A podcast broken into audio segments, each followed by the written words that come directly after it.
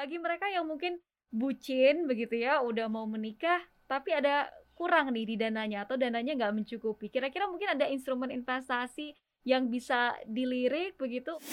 Kalau misalnya kamu mau masih galau gitu kan, mau beli rumah dulu atau mau nikah dulu, menurut aku yang paling utama adalah nabung dulu aja gitu kan, nabung dulu aja, investasi dulu aja. Ya kalau misalnya ada dana lebih, boleh kamu bikin resepsi yang lumayan, tapi kalau enggak, mendingan uh, resepsinya simpel-simpel aja.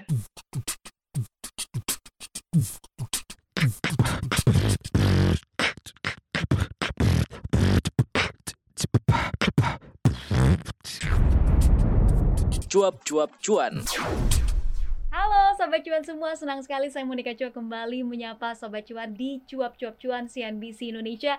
Dan hari ini kita akan membahas topik yang sangat menarik sekali yang mungkin ada di benak para Sobat Cuan semua, yakni nikah dulu atau punya rumah dulu nih. Dan untuk membahasnya, langsung saja kita akan menyapa narasumber yang telah hadir bersama dengan kita hari ini, yakni Jessica Wijaya, CFP dan juga CEO dari Saya Kaya dan juga founder dari GIC. Halo Cija, selamat siang, apa kabar? Halo Monica, baik. Monica gimana? Iya, kabar sehat juga. Terima kasih Cijas. Ini topik kita hari ini sangat menarik sekali begitu ya Cijas ya, karena pastinya banyak sekali milenial yang juga bertanya-tanya atau mempunyai pertanyaan yang sama nih. Mereka harus nikah dulu atau mungkin nabung untuk punya rumah dulu. Kira-kira yang mana nih harus duluan nih Cijas? Uh, kalau misal menurutku, kalau menabung buat beli rumah kan sebenarnya bisa dilakukan sebelum menikah ya. Kita walaupun nggak punya pasangan pun juga sebenarnya bisa banget nabung uh, untuk beli rumah. Jadi menurutku sih kalau mau nabung buat beli rumah, mau mulai uh, kayak saving up buat KP, uh, DP KPR gitu segala macam boleh banget dimulai walaupun kita belum nikah gitu. Oke, sebenarnya bisa-bisa aja ya kalau kita sendiri mau mulai sebelum uh, nikah gitu udah mulai cicil-cicil rumah ini juga sebenarnya nggak apa-apa sebenarnya Cijes ya. Nah kalau kita lihat kan sebenarnya biaya untuk menikah dan juga biaya untuk mempunyai rumah ini kan sama-sama gede ya. Nah gimana sih caranya untuk kita mungkin bisa mengalokasikan pendapatan pendapatan kita kira-kira berapa persen buat biaya nikah dan juga berapa persen nih kira-kira untuk uh, biaya rumah? Kalau menurut aku um, traditionally orang Indonesia itu emang spend banyak banget ya buat uh, buat biaya nikah uh, in rel Eh, relatif kepada pendapatan yang diterima oleh mereka ya.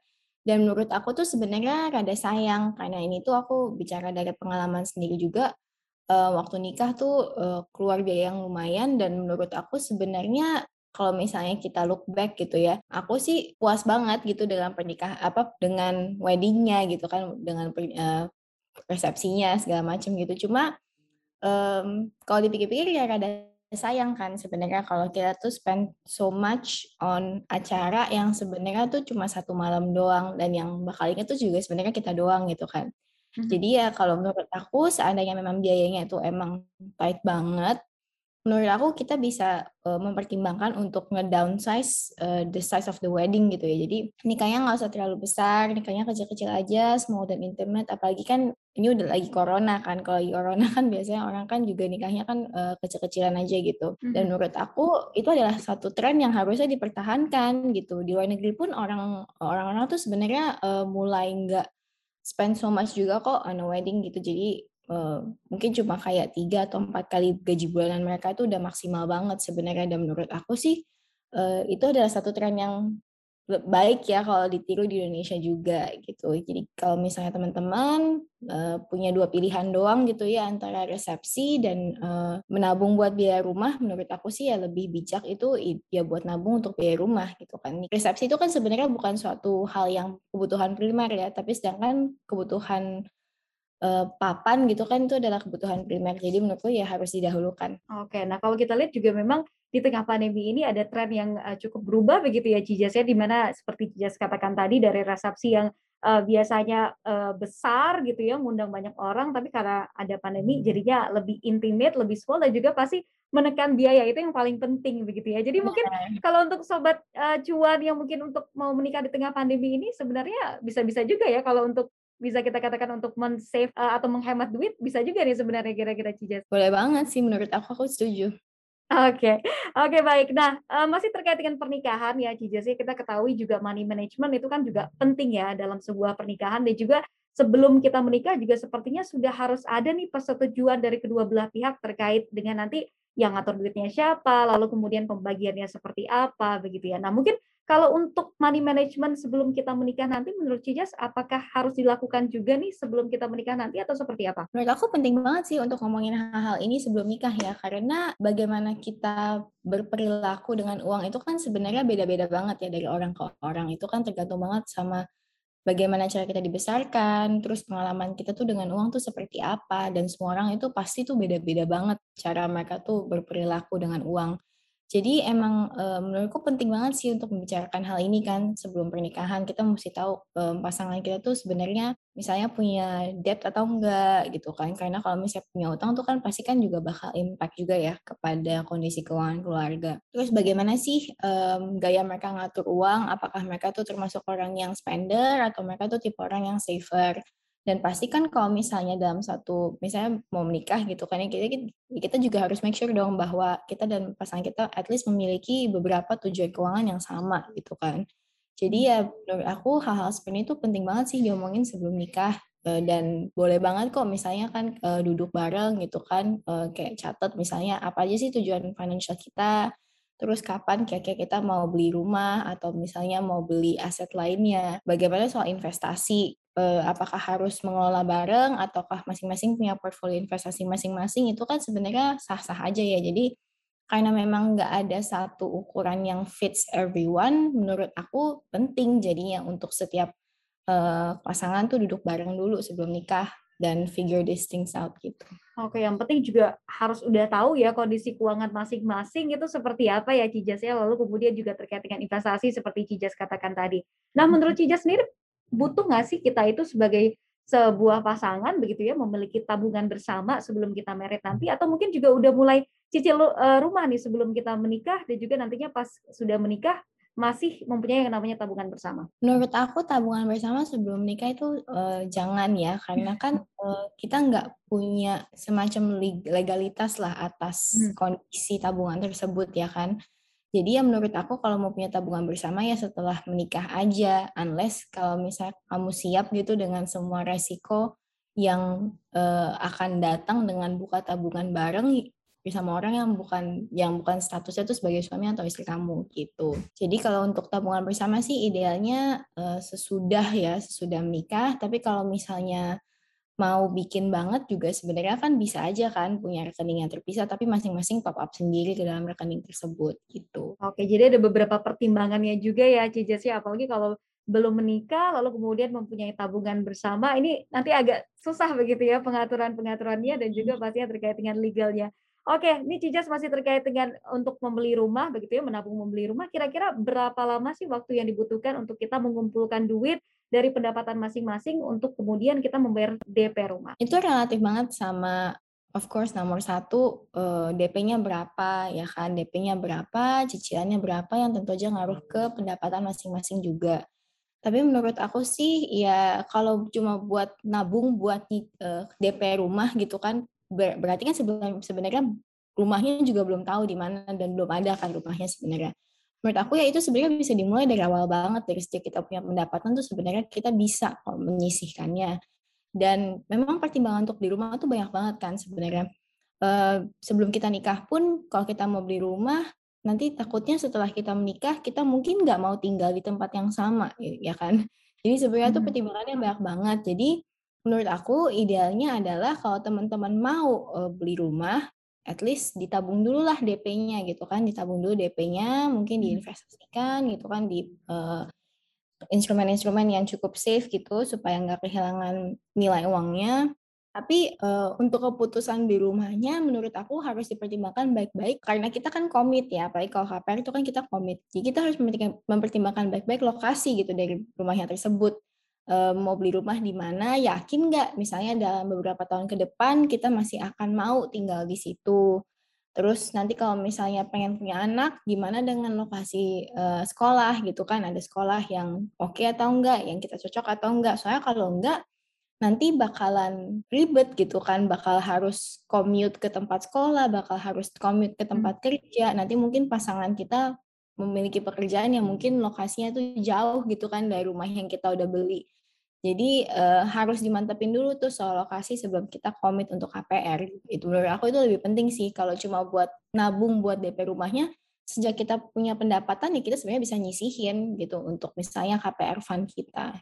Oke. Nah dengan biaya DP kan juga sebenarnya mahal ya Cijes ya, nggak nggak murah juga DP itu mungkin yang hal yang paling memberatkan begitu ya bagi sebuah pasangan. Kira-kira bisa nggak sih untuk kita memiliki rumah lalu kemudian juga mungkin menikah around the same time? Kira-kira kalau dari segi pendanaannya dan juga dana yang tersedia itu gimana sih cara ngaturnya untuk bisa-bisa tercapai nih dua-dua goals ini? Kalau menurutku bisa atau enggak ya um, ya bisa-bisa aja kalau misalnya dananya cukup. Cuma hmm. menurut aku ya kayak yang tadi aku bilang Simon kalau misalnya kita dananya terbatas gitu ya dan kita melakukan dua-duanya ini pada saat yang bersamaan karena menikah itu bukan uh, maksudnya bukan menikah ya menikah mungkin kebutuhan uh, primer cuma resepsinya itu kan sebenarnya bukan kebutuhan primer kan bukan kebutuhan utama jadi kalau misalnya memang dananya sangat terbatas ya resepsinya simpel aja gitu kan di rumah uh, mungkin nggak perlu undang banyak-banyak orang gitu kan. Yang penting uh, memenuhi persyaratan agama dan persyaratan sipil.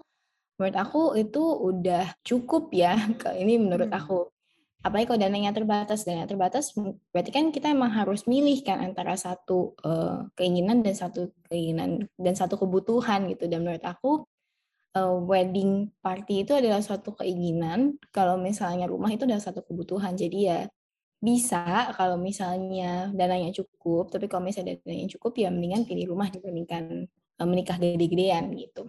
Oke baik Cija, tadi Cija sudah mention beberapa kali begitu ya terkait dengan resepsi ini nggak usah gede-gede tapi lebih diprioritaskan untuk kebutuhan primer seperti rumah begitu. Nah tapi kalau kita ketahui juga memang udah melekat gitu ya di culture kita di mana biasanya kalau resepsi itu orang tua kita bakal ngundang uh, saudara mereka, teman-teman, rekan kerja dan juga sebagainya dan juga kayaknya lebih banyak tamu dari orang tua kita nih daripada kita sendiri. Nah, kira-kira gimana sih cara meyakinkan kita sendiri dan juga pasti orang tua kita bahwa sebenarnya ada kebutuhan yang lebih bermanfaat lagi begitu ya. Jadi lebih mending dana yang kita uh, udah alokasikan untuk resepsi besar-besaran ini bisa digunakan untuk yang lain seperti salah satunya rumah, Cijas.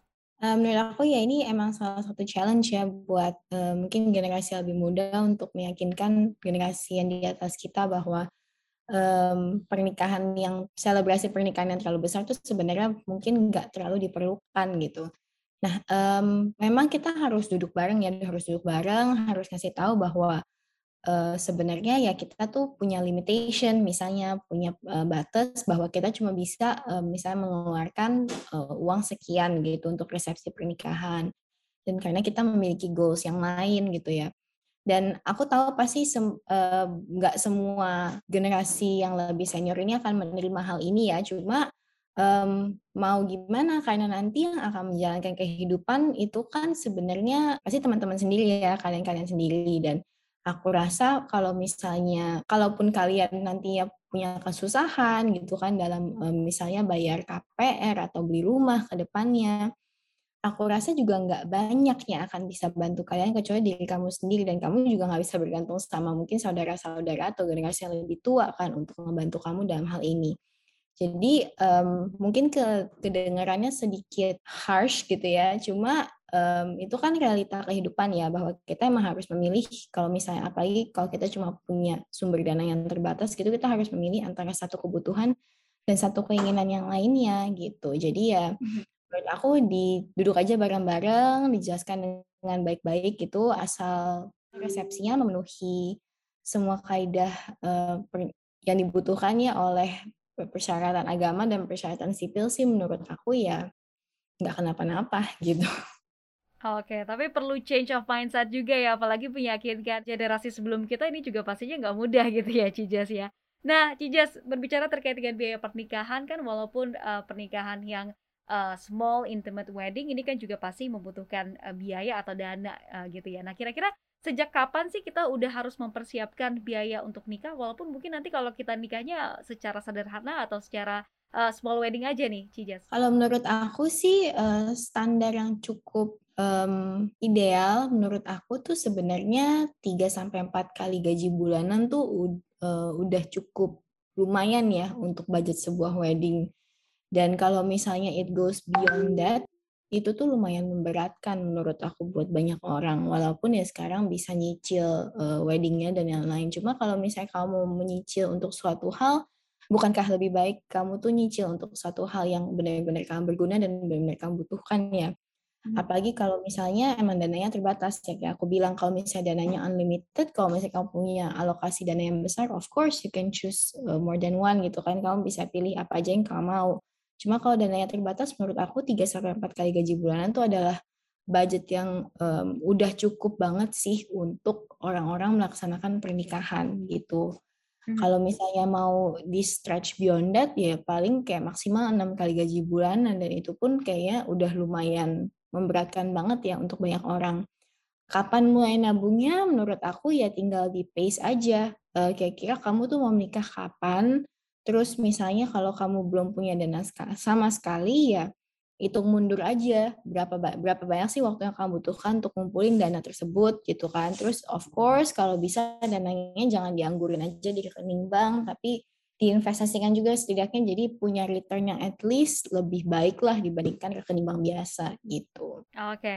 Cijas, next question ini juga pastinya ada di eh, benak mereka yang uh, udah mau merit gitu ya. Kira-kira in terms of wedding lalu kemudian juga reception kira-kira sebenarnya yang harus lebih banyak mengeluarkan biaya itu pihak yang mana nih perempuan atau laki-laki atau depends on the culture atau apa saja di pertimbangannya Cijes?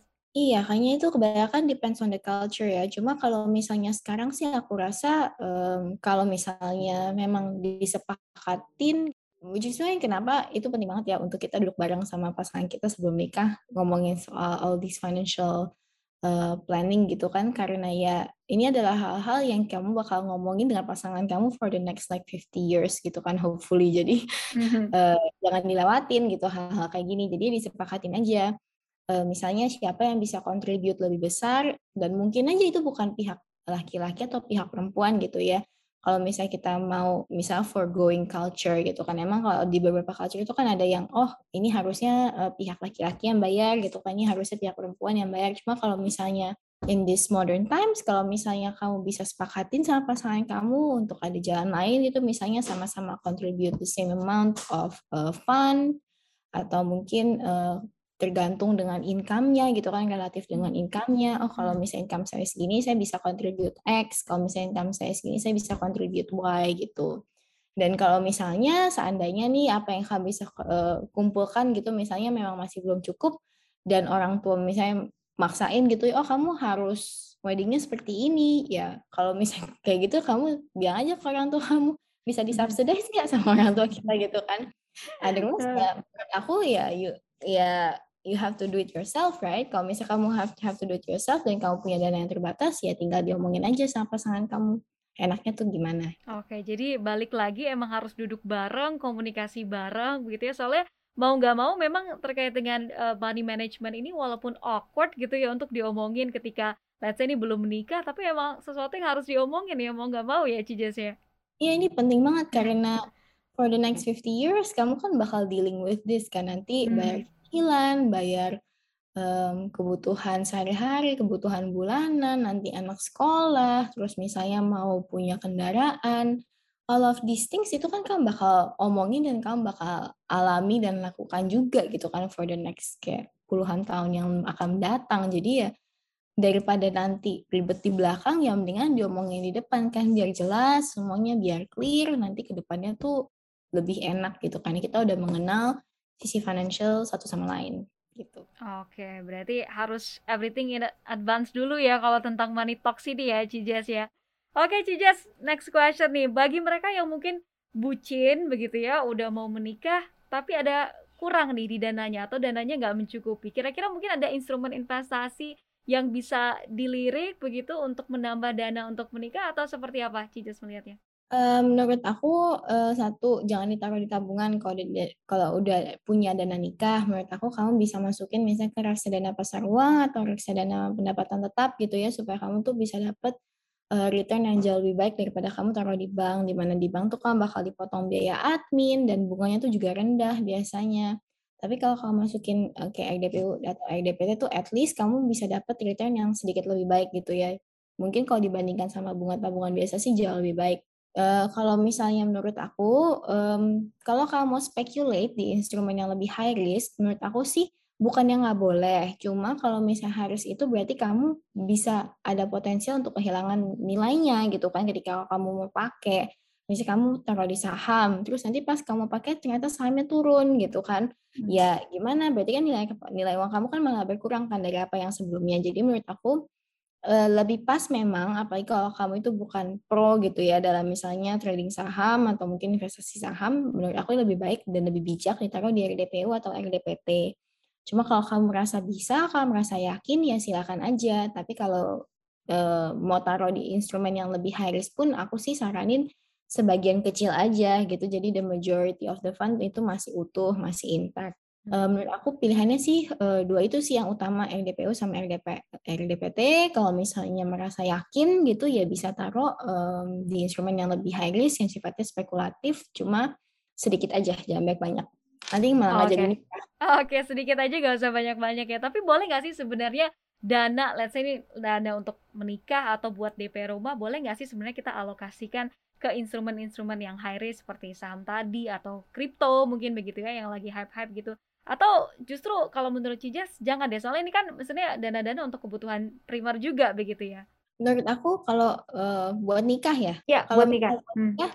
ya lebih baik sih jangan banyak-banyak kalau mau. Itu pun kalau menurut aku kalau kamu mau ya kamu harus yakin dengan ability kamu ya. Soalnya kalau misalnya nggak yakin juga ngapain, kamu kan bakal memperbesar kemungkinan kamu kehilangan nilai uang kan dari investasi tersebut. Jadi mendingan uh, jangan kalau misalnya nggak nggak paham, kalau misalnya nggak bisa itu jangan. Tapi kalaupun kamu merasa yakin, kamu merasa bisa, uh, sedikit aja kalau mau dicoba gitu kan alokasi sedikit aja seperti yang tadi aku bilang, majority of the funds itu harusnya tetap utuh, harus tetap utuh, harus tetap in, intact. Kalau nggak ya bisa jadi kamu malah nggak jadi nikah kan kalau misalnya mm-hmm. nilai uangnya berkurang gitu.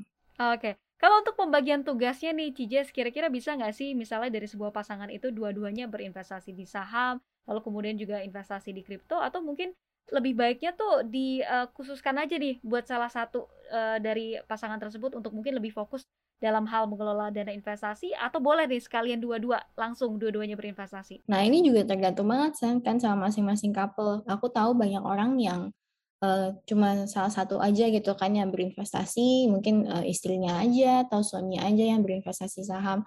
Tapi kalau aku pribadi pun, aku dan suami tuh sama-sama investasi di saham gitu. Jadi, mmm, nggak ada aturan yang baku sih, ini kan tergantung kemampuan dan keinginan masing-masing aja kan, gitu. Ada hmm. beberapa yang nggak terlalu, uh, suka, nggak ada ada yang nggak terlalu paham, ada yang, uh, merasa bahwa hmm, saham itu terlalu high risk ya jangan gitu. Ya kalau eh, salah satunya aja gitu yang mau. Kalau misalnya dua-duanya sama-sama risk averse ya mendingan hindarin gitu kan dua-duanya. Atau mungkin taruh aja di reksadana saham sebagian uh, kecil dari dana investasi. Hmm, hmm. menurut aku ya tergantung aja sih uh, masing-masing pasangan ini bagaimana gitu um, kayak tadi ya perilakunya tentang uang perilaku tentang investasi dibicarakan aja masing-masing mana yang paling cocok gitu dengan uh, karakteristik mereka. Kalau misalnya dua-duanya bisa, dua-duanya paham, ya aku nggak melihat kenapa nggak boleh gitu ya untuk dua-duanya mengelola portfolio investasi masing-masing gitu. Oke sih, jadi harus dibicarakan juga ya terkait dengan hal ini. Kira-kira siapa yang akan mengelola investasi? Kalau dua-duanya juga boleh, tapi yang penting harus balik lagi harus ngerti terlebih dahulu ya investasi apa yang yang mereka investasikan duit mereka. Nah, tapi kalau menurut Cija sendiri di zaman uh, saat ini begitu ya di mana kalau kita lihat banyak sekali juga uh, milenial sudah kenal dengan uh, bursa saham dengan dunia saham kripto dan juga sebagainya menurut Cijas penting nggak sih berinvestasi dalam kedua instrumen ini kalau sudah menikah? Atau mungkin sebelum menikah juga nih sebelum menikah udah bareng-bareng nih untuk kita bisa oke okay, nanti kita bakal investasi ke sini ke sini atau ke sini ya gitu. Apakah penting menurut Cijas dilakukan atau seperti apa? Uh, ideal banget dong kalau misalnya udah udah mulai investasi sebelum nikah gitu kan dan bahkan menurut aku memang idealnya tuh mulai investasi apalagi yang high risk itu ketika kita belum punya tanggungan gitu kan. Ketika kita belum punya tanggungan, umur kita masih muda, kalau kita loss kita masih bisa recover dari lossnya itu, itu adalah waktu yang lebih pas menurut aku buat mulai investasi di um, mungkin kelas aset yang sifatnya lebih spekulatif ya kayak saham atau kripto uh, gitu kan apalagi kripto kan Jadi mulai lebih awal itu akan jauh lebih baik sih memang sebenarnya. Justru nanti ketika kita nikah, kita punya anak, umur kita tuh semakin menua, harusnya profil risiko kita tuh makin lama makin rendah, makin turun dan makin konservatif gitu kan sampai mencapai ketika usia kita pensiun ya idealnya um, komposisi aset yang berisiko itu udah jauh lebih kecil dibandingkan aset yang tidak berisiko gitu kan aset yang lebih stabil kayak misalnya obligasi atau pasar uang dan menurut aku sih um, buat setiap pasangan sih menurut aku walaupun kamu even belum punya pasangan pun menurut aku kamu harus mulai investasi gitu kan karena kamu investasi pun bukan cuma buat kamu nanti setelah menikah tapi kalau misalnya kamu nggak menikah pun kamu juga tetap harus berinvestasi untuk mempertahankan nilai kekayaan kamu, untuk mengembangkan aset dan kekayaan kamu hmm. kan. Jadi um, mulai aja sebelum nikah nggak kenapa-napa. Nanti kalau misalnya udah nikah, sebelum nikah gitu kan, sebelum nikah diomongin bareng-bareng. Uh, kira-kira risk profile pasangan yang uh, kamunya gimana, pasangan kamu kayak gimana, risk profile-nya, nanti ketemu jalan tengahnya. Apakah harus ngelola portfolio investasi masing-masing? apakah ada yang dibagi gitu kan, ada investasi yang buat barengan gitu kan, ada investasi yang masing-masing, ya itu kan tinggal diomongin aja gimana enaknya.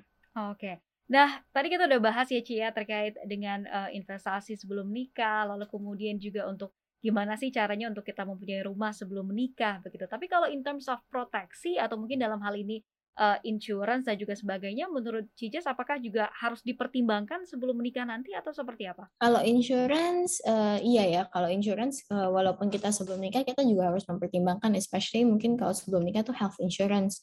Health insurance itu penting banget karena um, kalau misalnya kamu itu kenapa-napa, most likely apa yang kamu keluarkan untuk biaya kesehatan itu biasanya portfolio investasi orang rata-rata tuh nggak bakal even nutup gitu kan. Karena biaya kesehatan tuh sebenarnya di Indonesia tuh makin lama makin mahal. Kalaupun nggak punya atau belum mau asuransi kesehatan swasta ya kamu bisa pilih BPJS misalnya. Nanti kalau misalnya udah nikah seandainya kamu merupakan jadi tulang punggung keluarga gitu kan uh, mungkin uh, breadwinner utama gitu kan cari nafkah utama kamu juga harus mempertimbangkan asuransi uh, asuransi jiwa. Kalau misalnya nanti ada apa-apa gitu kejadian sama kamu kamu nggak bisa kayak mencari nafkah lagi ya keluarganya kan tetap harus lanjut hidup kan mau, mau gimana gitu. Jadi ya sebelum menikah paling penting itu adalah asuransi kesehatan. Kalau misalnya udah menikah udah punya keluarga gitu udah punya anak udah punya tanggungan nanti pun juga harus ngomongin soal asuransi jiwa gitu Oke, berarti proteksi juga penting dibicarakan sebelum menikah dan juga nantinya pastinya setelah menikah begitu ya Cijas ya. Oke Cijas, last question nih. Pesan mungkin bagi Sobat Cuan yang masih galau mau nikah dulu atau punya rumah dulu? Mungkin pesan dan juga mungkin tips-tips dari Cijas sendiri seperti apa nih? Kalau misalnya masih galau, beli rumah dulu atau mau nikah dulu, kemungkinan besar mungkin belum ada rumah yang di rumah yang dituju gitu kan, belum ada rumah yang dituju atau mungkin ya masih belum pakem lah sama pilihan rumahnya menurut aku um, jauh sebelum kamu memutuskan mau beli rumah atau dulu atau mau nikah dulu, kamu tetap bisa menyisihkan dana kamu buat nantinya membeli rumah yang kamu inginkan gitu kan. Kamu kan nggak harus udah tahu mau rumah yang mana dulu gitu kan baru nabung buat DP rumahnya atau baru nabung buat beli rumahnya. Sebenarnya menyisihkan dana untuk beli rumah itu kan kamu bisa mulai kapan aja sejak kamu punya pendapatan nggak harus nunggu um, satu kejadian hidup besar gitu baru kamu uh, nabung gitu ya buat uh, KPR atau beli rumah. Jadi ya nabung itu untuk beli rumah. Kalau kamu yang pengen beli rumah itu bisa kamu lakukan kapan aja. Untuk nikah jangan terlalu pusing. Um, kalau misalnya dananya terbatas, nikahnya yang simple-simple aja karena uh, trust me mungkin yang bakal ingat soal resepsi kamu tuh cuma basically kamu dan keluarga-keluarga inti kamu doang gitu kan. Yang hmm. lain tamu-tamu kamu juga udah pada lupa gitu kan sama pernikahan hmm. kamu. Jadi um, menurut aku menikah itu adalah satu um, kebutuhan memang, tapi pernikah pesta pernikahan itu kan bukan gitu kan. Pesta pernikahan itu kan sebenarnya kebutuhan yang mungkin tersier gitu. Jadi kalau misalnya kamu mau masih galau gitu kan, mau beli rumah dulu atau mau nikah dulu, menurut aku yang paling utama adalah nabung dulu aja gitu kan, nabung dulu aja, investasi dulu aja buat dana rumahnya.